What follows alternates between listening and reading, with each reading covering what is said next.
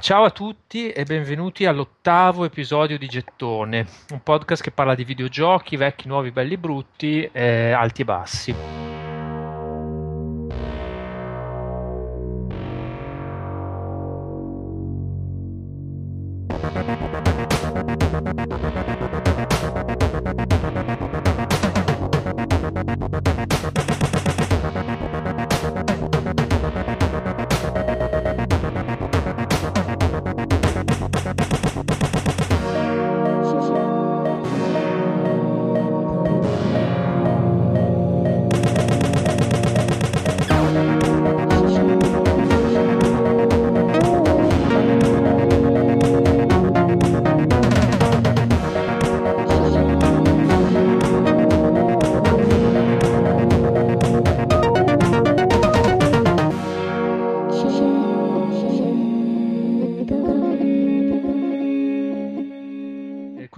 C'è il mio co-conduttore o colui di cui io sono il co-conduttore e questa battuta puzza di vecchio in una maniera incredibile, quindi smetteremo di farla con la fine della stagione.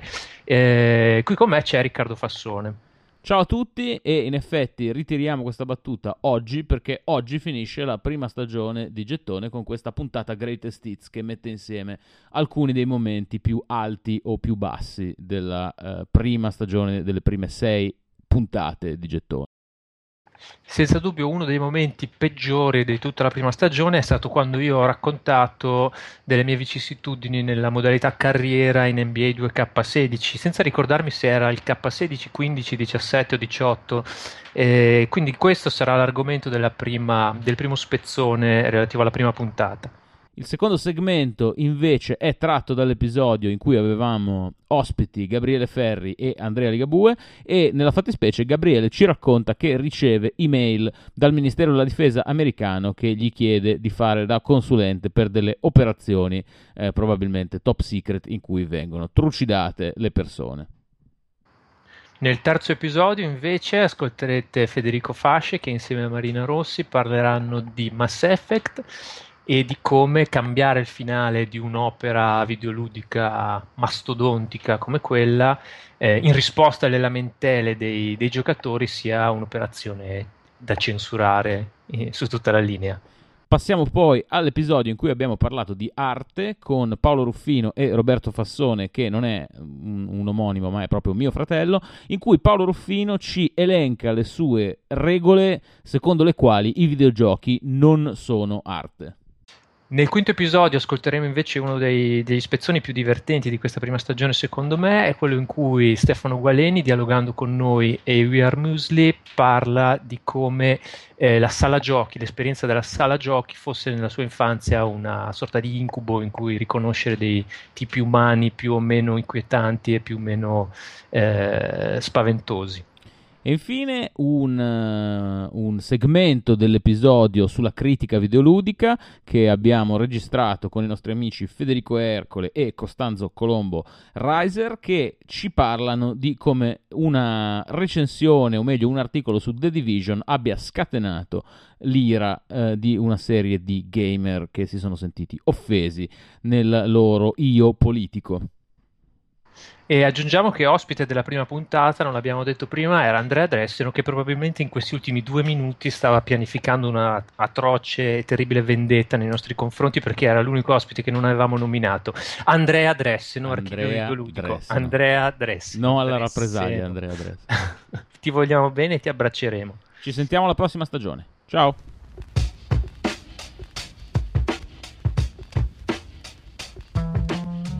Ultimo NBA 2K16. Sì. 15.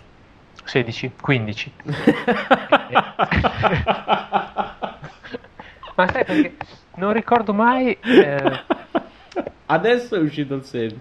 Il 16, esatto. No, ma... Ascoltami con... perché nel 2015 esce il 16, perché giustamente alla fine del 2015 esce il 16 successivo. Sì. E quindi in questo momento ho avuto un blackout cerebrale pensavo di avere il 15, invece ho il 16. Nel 16 c'è un lancio mm, molto forte, un lancio pubblicitario molto forte che è eh, il claim eh, vivi, non mi ricordo com'è, vivi, vivi la storia eh, dentro uno Spike Lee joint, uh-huh. cioè la modalità di gioco a giocatore singolo in cui tu crei il tuo giocatore, il tuo alter ego normalmente e usi solo quello nelle partite, si sviluppa all'interno di una serie di cutscene molto lunghe, di filmati molto lunghi eh, fatti da Spike Lee. Uh-huh. Allora io ho giocato questa, questa modalità, no?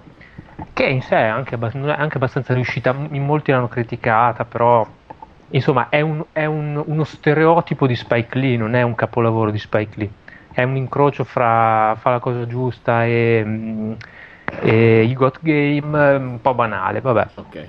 Però all'inizio tu crei il tuo alter ego, io ovviamente che sono bianco come la mozzarella, mi sono fatto bianco come la mozzarella, inizia la prima cutscene e sono il figlio di una coppia di Brooklyn di eh, neri del ghetto, veramente, veramente molto fighi, molto belli, però io sono bianco, allora un po', c'è un po' una dissonanza. C'erano questi dialoghi in cui loro mi abbracciavano, mi dicevano figlio mio, sei l'amore della mia vita, dicevo vabbè, facciamo così, per mantenere la sospensione dell'incredibile penso sono adottato okay.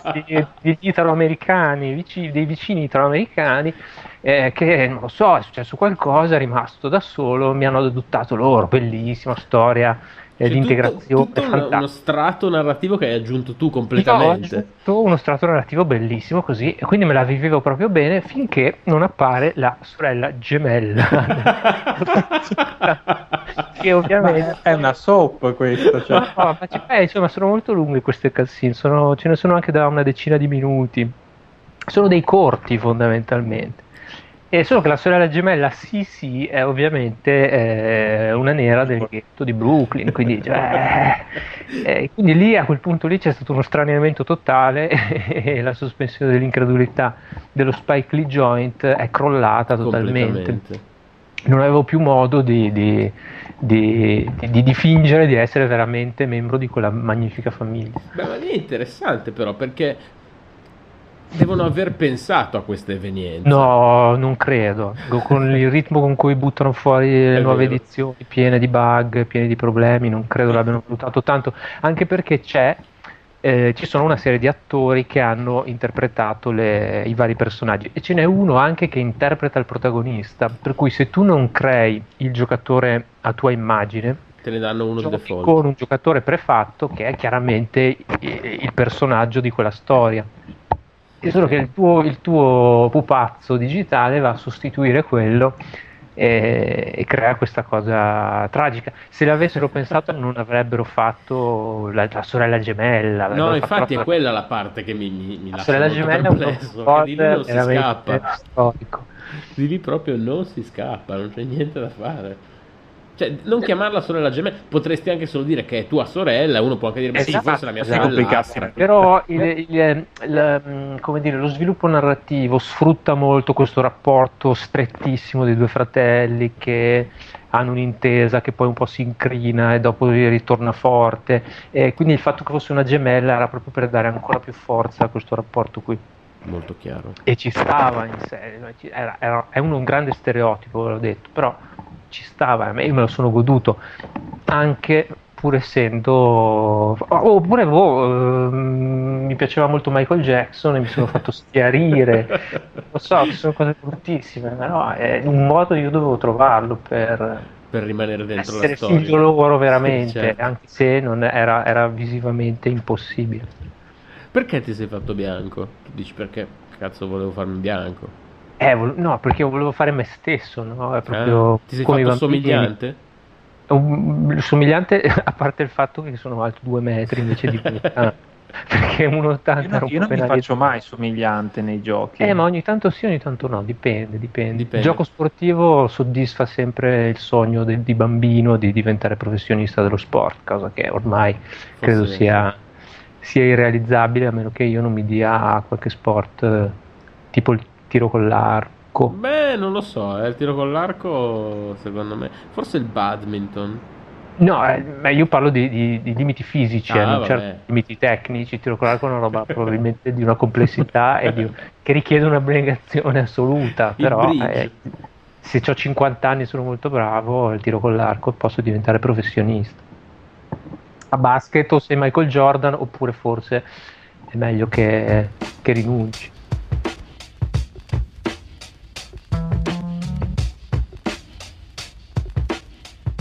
Allora, io ho, eh, ancora, sono ancora iscritto a tutte le mailing list eh, per, per, trovare eh, lavoro in ambito, in ambito, universitario di ricerca sui videogiochi.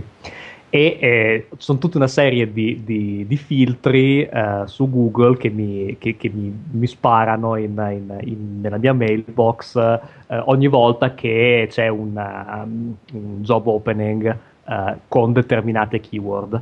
Allora, stamattina o ieri, non mi ricordo, mi è arrivata una, un, un'apertura, una, una, possibilità di fare domanda eh, al Wargaming Department dello US, del US Naval War College di uh, Newport, Rhode Island. Ah, qui si apre un capitolo che tu non hai idea, Gabriele.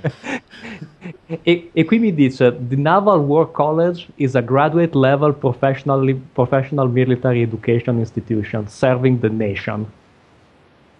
Eccetera, eccetera, eccetera, e alla fine dice insomma dove, dove, dove c'è il link per fare, per fare domanda, eccetera, eccetera eh, devi eh, essere esperto di eh, sia wargame nel senso militare del termine, ma è gradita anche ampia competenza ludica nel senso più lato del termine, dice tra parentesi civilization, civilization e affini. Vedi, e devi saper uccidere, e devi saper uccidere un uomo solo a mani nude con solo e, le miniature di Civilization. E, l'ultima riga, e l'ultima riga, io ti giuro, cioè, ho l'email davanti agli occhi, vi mando lo screenshot, dice uh, candidates must be US citizens capable of obtaining a Department of Defense security clearance at the top, sec- top secret SCI level. Devi, de, de, de, devi, poter passare i security check, eccetera, devi eccetera. essere incorruttibilmente essere patriota, fiero di essere americano.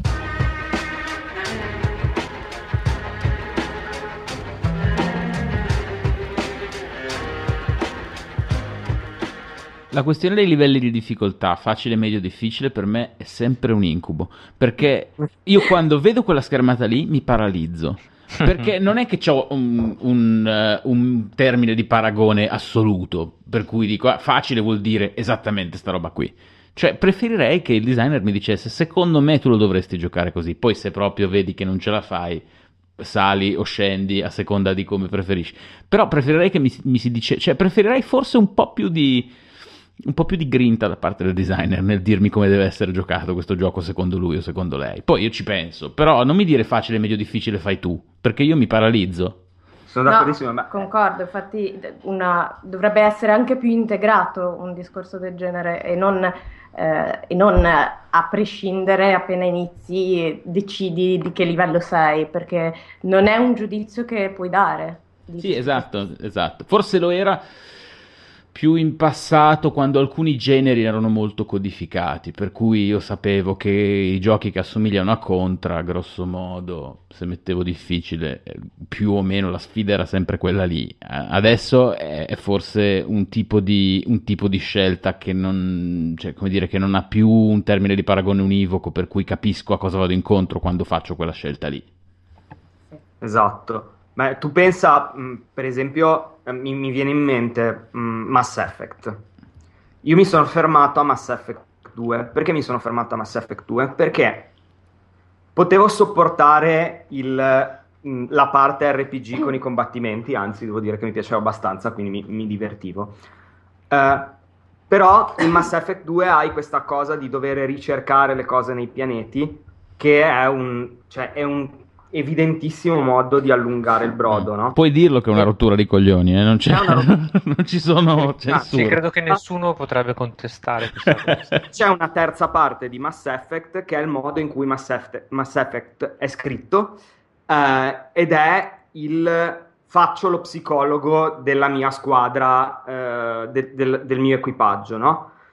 Ora, quella parte lì, secondo me, per me era la più interessante de- del gioco e anche soltanto potermi dire guarda di questa cosa non te ne preoccupare e te l'automatizzo e ti scegli come vuoi giocare il gioco perché in quel momento lì tu vuoi concentrarti sul parlare con il, uh, il ranocchione gigante che non potevo perché l'avevo fatto morire prima.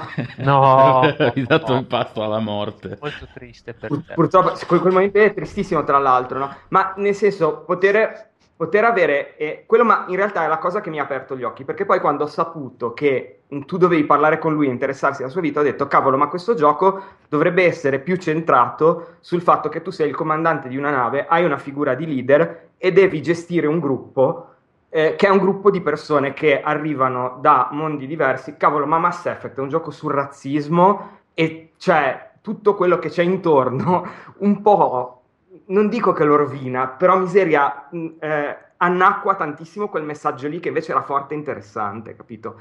E questo cioè, mi dispiace un po', se ci fosse un modo, se il designer avesse detto, oddio l'ha detto, le hanno detto che era il cancro dell'industria, la game writer di, di, di Mass Effect. Sottotono proprio come, come considerazione. Sì, beh, beh, ma perché di internet, insomma le reazioni sono queste. sì, certo. Eh, però se, se, mi avessero detto, ok, guarda, mh, questa cosa qua probabilmente non ti interessa tanto, mh, tirala via, no? Sarebbe stato Ma così semplicemente terribile. in, in modo emergente a, rispetto a quanto tempo dedichi a una parte o all'altra del gioco, quella parte a cui dedichi più tempo è quella che poi mano a mano ti dà più scelta e, la, e il resto via via va a sfumare. Perché...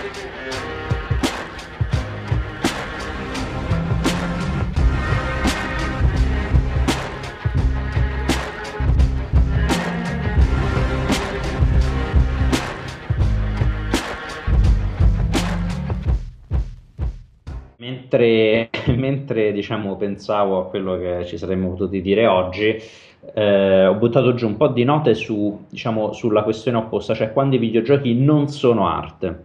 Mm-hmm. Cioè, secondo me possiamo anche metterla così, iniziamo a stabilire quando è che siamo d'accordo che un videogioco non è arte, ok? Cioè già questo mm. secondo me ci, ci aiuta. Ci sto, facciamolo. Allora, io sono venuto, buttato giù tipo quattro idee. Ok, vediamo. Allora, i videogiochi secondo me non sono arte quando usano i colori pastello. Cioè, e perché è, però? Cioè, non è che se Braid, ad esempio, non è che è arte perché smarmella i colori e, e non è neanche Journey, neanche altri giochi che hanno una, delle tonalità eh, de, de, de, che usano delle, delle musiche o delle, dei colori, delle grafiche, della game art diversa dal, dallo stile, diciamo, eh, aggressivo e violento della maggior parte dei giochi. Sicuramente sì. è apprezzabile, però eh, secondo me questo, spesso si cade un po' nella, nella, nell'errore di dire, ah, vedi, cioè, ci sono giochi che sono diversi dal dal, da quelli insomma così ammazza mostri e quindi quelli sono arte perché hanno magari un tentativo di narrativa. Però a questo punto, beh, adesso sono molto curioso di sentire gli altri di Paolo, però sarebbe bello creare un videogioco utilizzando esclusivamente quelle cose, cioè come la foto in bianco e nero, no? Cioè è, è un classico, la fai in bianco e nero diventi un artista. Come fai a fare un videogioco che assomiglia a un'opera, cioè a un videogioco artistico? Ah, lo fai delle, cioè, quali, so, quali, sono i, i, le cose più tipiche del videogioco, diciamo così, d'arte? Allora, il colore pastello direi di sì. Sì, poi, poi anche una, una narrativa che abbia a che fare con temi così un po' da mo- cioè, a me mi viene in mente Braid come, come se sì, sì, prospettiva sì, anche se poi vabbè Braid cerca comunque di avere un minimo di, di, di, insomma una meccanica di gioco con una sua originalità anche abbastanza ben riuscita per carità. Però diciamo è un bel gioco però non è secondo me uno, un'opera d'arte. Eh, sì, insomma, que- anche un po' di originalità nel, nel, design, delle meccaniche che cercano. Ecco, poi c'è questo che poi si lega anche al secondo punto della mia lista, cioè eh, spesso si contrappone l'uso dell'intelligenza a risolvere puzzle come qualcosa di più artistico dello sparare eh, a dei, degli alieni questo in realtà è proprio il mio secondo punto, cioè non è che quando si spara ai mostri allora non sono arte, non è che se c'è una BFG, la Big, big Fucking Gun, la Big Fucking Gun di Doom, allora non è arte. Stavo per chiederti quante ore Do- del nuovo Doom hai già referto, perché, No, andiamo, non- perché andiamo in quella direzione lì. Non ci ho, giocato, però in realtà penso che ero molto in dubbio se nella mia lista dei giochi da giocare dopo c'è Uncharted 4 o Doom, se quale dei due viene prima. Eh, in realtà so che tutti parlano molto bene di Uncharted 4, però sono proprio tentato di giocare al nuovo Doom proprio per, per così, per, per spirito, per fare il bastian contrario. Eh, e vabbè, magari ve le dico tutte. Allora, Sì. me, guarda, quando si usano i colori pastello non necessariamente è arte, quando non si spara ai mostri non necessariamente è arte. Non è- videogiochi non sono necessariamente arte quando sono messi in un museo. Eh, e mi riferisco qui, secondo me, a quando il MoMA nel 2012, eh, sotto la, la direzione di Paolo Antonelli, ha deciso di eh, selezionare una serie di videogiochi e inserirli nella- in una collezione, tra l'altro una collezione legata all'ambito del design, eh, operazione che in realtà è stata anche molto criticata, secondo me giustamente, perché appunto rientra in quell'ambito di legittimazione del medium che in realtà insomma soltanto l'industria chiede, ma in realtà ehm, interessa poi poco a chi si occupa di arte o tantomeno insomma a chi non, deve- non ha bisogno di sentirsi legittimato ecco, in quanto gamer. E ultimo, last but not least, eh, i videogiochi secondo me non sono arte quando risolvono problemi, cioè quando fanno sentire appagato il giocatore. Secondo me l'arte in qualche modo deve essere più di semplice appagamento estetico, eh, non, non è necess- non è, secondo me quasi mai conciliatoria. Eh, ci sono però delle eccezioni, secondo me, cioè ci sono dei cioè, delle eccezioni che confermano la regola, cioè ci sono effettivamente dei giochi che hanno una, una sorta di messaggio politico che non so, so dirvi se sono arte, però sicuramente usano il game design in maniera eh, abbastanza originale. Penso ad esempio a Papers, Please, che è un gioco che a me è piaciuto Sì, moltissimo. parliamone all'infinito, ti prego. Ecco. Eh, o anche a molti giochi di Molle Industria, cioè giochi che, che, appunto, cioè che non sono conciliatori, cioè che non, non ti lasciano contento, non ti lasciano appagato, ti lasciano turbato in qualche modo. Ora non so se questo basta a renderli opere d'arte, ma forse in certa misura, però sicuramente sono giochi che usano delle convenzioni del, del, del videogioco per creare dei problemi non risolti.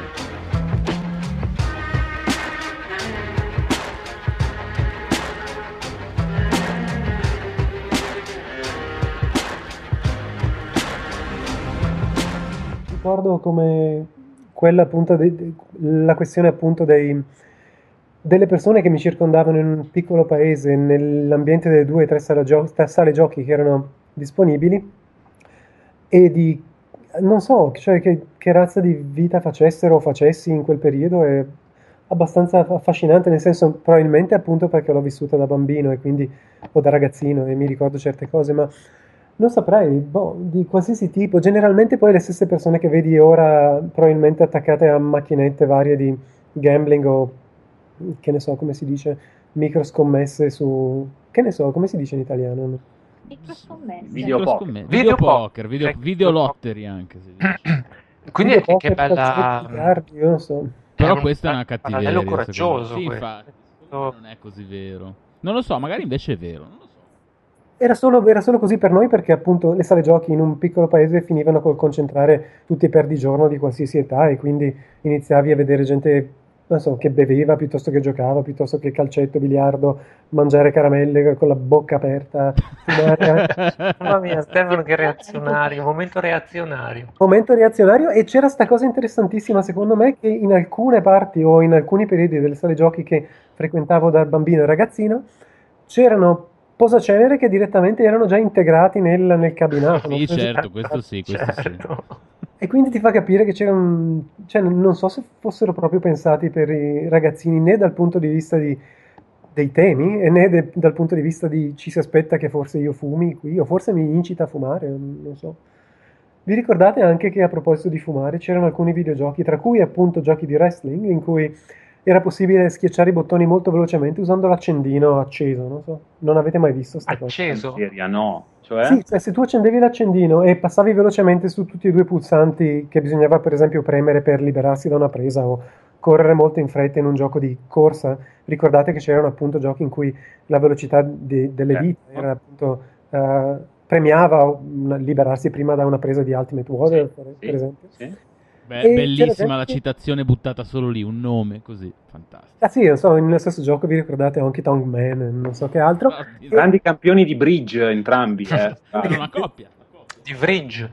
E c'erano, c'erano dei ragazzi che accendevano un accendino e passavano velocemente la fiamma sui due bottoni andando a velocità supersonica per qualche problema di contatti. Per cui... Ma perché il tasto era così sensibile da, da, da sentire la, la, la, la fiamma? Sì, e quindi vai, rimaneva premuto per sempre. Esatto. un mondo, non so, di sogno in cui probabilmente il fuoco era più veloce delle dita, non so. Ma allora tu dici no, che era una cosa... Scusate, ho due domande. Stefano, quanto piccolo era il tuo paese? Eh, sono 5, meno di 5.000 abitanti, 5 o 3.000. E avevi tre sala giochi? Eh, una anche in un paese vicino, però due nel mio paese ce n'erano, sì. Mm. Frequentate da alcolizzati per lo più. Diciamo. Alcolizzati, giocatori di cal- calcetto, come si chiama? Foosball? Eh... La storia dei, delle sale giochi è, è, è, legata alle esplosioni delle sale giochi nei, posti, nei due posti dove ho vissuto, dalle ma esplosioni nel senso... Sì, nel senso che sono state minate. Esatto. No, è per questo che mi incuriosisce che di fatto non erano proprio luoghi progettati per i bambini perché sono state fatte saltare... di malavita. Sì, di malavita. No, ma veramente esplosioni in ah, quel senso lì. Esplosioni di cosche e mh, robacce. Il racket delle sale giochi. Sì, esatto. E quindi c'era questa cosa, no, non andare vicino alla sala giochi perché lì in tutte le, le, città dove ho vissuto, quindi sì. Eh. Sì, sì, sottoscrivo pienamente. Eh, io, eh, a me era proibito, eh, la sala giochi era un luogo proibito, credo l'unico luogo proibito della mia infanzia. Io ci andavo lo stesso, ovviamente, e, e, non, e, finiva male tendenzialmente, ma mi, mi, mi ritrovo molto nel, nel, racconto di Stefano, c'erano tutte quelle cose. Anche per me era proibita la cosa, ma avrai notato che alcune, non so, il, alcuni joystick e alcuni bottoni erano bruciati pure nella tua, nella tua sala giochi, no? Per questa cosa dell'accendino non l'ho mai vista. Cioè, vorrei tanto dire di sì, ma non. Eh, è una cosa pazzesca.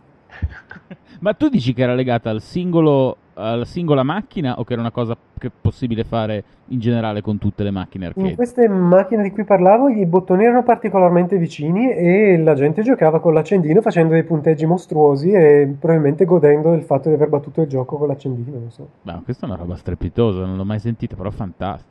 E comunque sottoscrivo qualsiasi tipo di età, da adolescenti fino a adulti, e ovviamente girava droga leggera probabilmente anche pesante.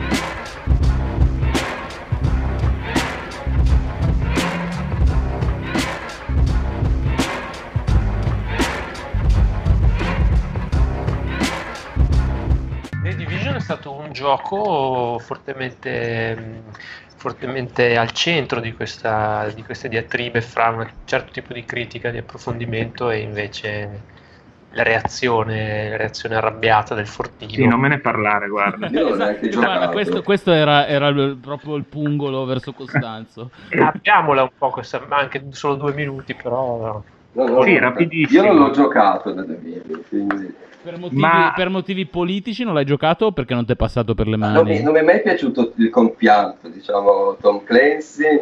E, e poi non, non, è che sia un grande giocatore online, nel senso che i giochi solo online mi riportano a una realtà attraverso, dalla quale voglio fuggire quando videogioco. Mm. La, la, realtà in cui, la realtà in cui dei ragazzini di 15 anni ti urlano che tua madre fa dei lavori che non dovrebbe fare. Sì, esatto. Cioè, io, io per me il videogioco è astrazione, non voglio ritrovare le dinamiche, è una cosa personale, non gioco online, non gioco multiplayer, perché mi piace il videogioco come fuga dal reale, non dal, dal presente, anche quando poi ne tratta, anche quando ne discute, però quando, nel, nel, mondo videogioco voglio essere io con le mie intelligenze artificiali e i mondi virtuali. Ma questa è una digressione inutile. No, mi interessava la, la parentesi che stavate aprendo. Ma eh, a parte che condivido, in generale anch'io eh, non gioco agli MMO di alcun tipo perché eh, giocare è uh, l'altra attività eh, che più preferisco fare da solo. Però eh, con The Division mi è capitato per caso sostanzialmente di ottenere una copia del gioco che altrimenti nemmeno avrei comprato. Ci ho giocato e ho detto, Tomò quanto è divertente. E ci ho passato una quarantina d'ora, una cosa di questo tipo.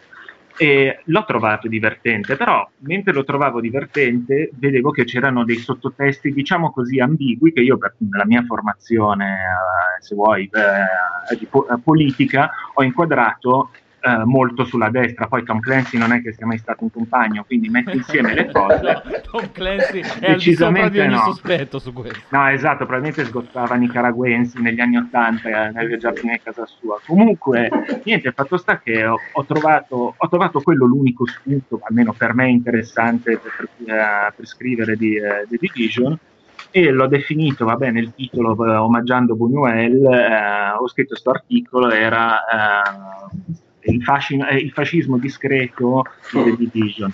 Boom, apriti il cielo. Nota bene che io ho scritto un articolo sostanzialmente di opinione e, uh, e sotto ci, ci sono ho avuto i, tre, tipi di, uh, tre tipi di reazioni. Uh, vabbè, quattro a dire la verità. Uno, quelli che non leggono neanche l'articolo, e, vabbè, e questi sono un classico eh, perenne. Poi quelli che si dicevano d'accordo, pochi a dire il vero, quelli che erano contrari eh, oppure trovavano la mia visione lacunosa, forzata e quant'altro e lo argomentavano in maniera più o meno convincente ma in maniera civile, poi purtroppo la stragrande maggioranza di gente che sbroccava come se gli avessi detto che ne so, tua madre, tua madre sta in Viale Zara e non è lì per comprare il pane. Uno dice calmati, cioè nel senso non è che se io leggo un articolo dove viene presentata davvero un'opinione, non dei fatti che non, non coincidono col mio modo di vedere che mi sale l'embolo e tutto, cioè respira prima di incominciare a battere le tue cazzate eh, su Facebook e invece questo assolutamente non è capitato. Quello eh no, la stessa dinamica del, del eh, calcio, del tifo, del sì, irrazionale, esatto. violenta. Esatto, e io mi chiedo, francamente, trattandosi poi, siccome quelli che dicevano no, no, sei un pirla perché uh, come stai a fare questo tipo di analisi, è solo un gioco, no, come sto io, ma come stai tu che è solo un gioco e sei qui a perdere tempo con uno che da quello che scrivi reputi pure un cretino. E, e, e lì questo mi ha fatto un po' riflettere anche un attimo su qual è il... Uh, la mentalità media, ecco, eh, eh mettiamola così, che io mi immaginavo essere diversa, cioè non mi immaginavo che si facesse un discorso, che ne so, con, uh, tutti uniti, compagni, come facciamo a, a, creare videogiochi diversi e progressisti, chi se ne frega volendo anche di quello, comunque non è quella la sede, mi aspettavo un tipo di discussione diversa, specialmente perché il target del sito per cui scrivo è l'utenza in generale dai 18 anni in su, ecco e ho visto una, delle reazioni di Panza mh, che non mi aspettavo. In più, oltretutto, ho visto anche che le recensioni su The Division, ecco, eh, forse c'è stato, eh, c'è stato, quello, le recensioni che ho letto, eh, soprattutto in Italia, in, uh, in America no, Twin Screen aveva scritto delle cose molto simili a quelle che ho detto io, e non ho tutte, sì, è un MMO, funziona bene, ha avuto problemi di connessione, buon cazzo. E non c'è mai stato neanche un accenno al, uh, al, fatto che il messaggio, i sottotesti potrebbero essere, diciamo, quantomeno ambigui. Ecco, per ritornare a quello che dicevamo prima, come facciamo a trovare una via di sviluppo che non alieni l'utenza vecchia e che comunque sappia andare avanti? Ecco, magari in futuro, in casi simili, ci starebbe, che ne so, un paragrafo anche nella recensione più tecnica di questo mondo che approfondisce, diciamo, il, quello che il recensore poi ha intravisto nel, nel gioco, oltre a quelle che sono le meccaniche. E poi, appunto, se, uh, se poi c'è qualcuno che protesta, ma questa è un'opinione, uno dice, beh sì, c'è anche la firma in fondo all'articolo, quindi certo che è un'opinione e accettalo, in, e lì lo sforzo deve fare anche il lettore. Il suo,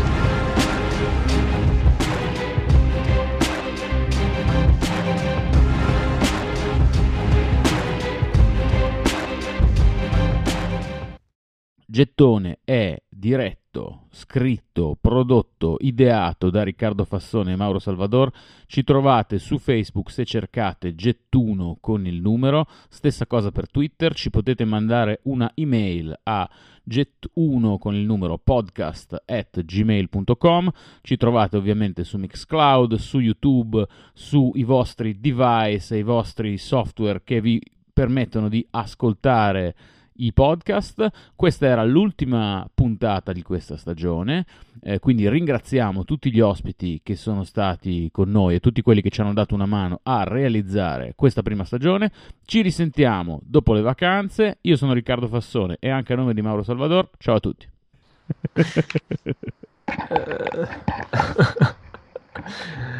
eh, va bene.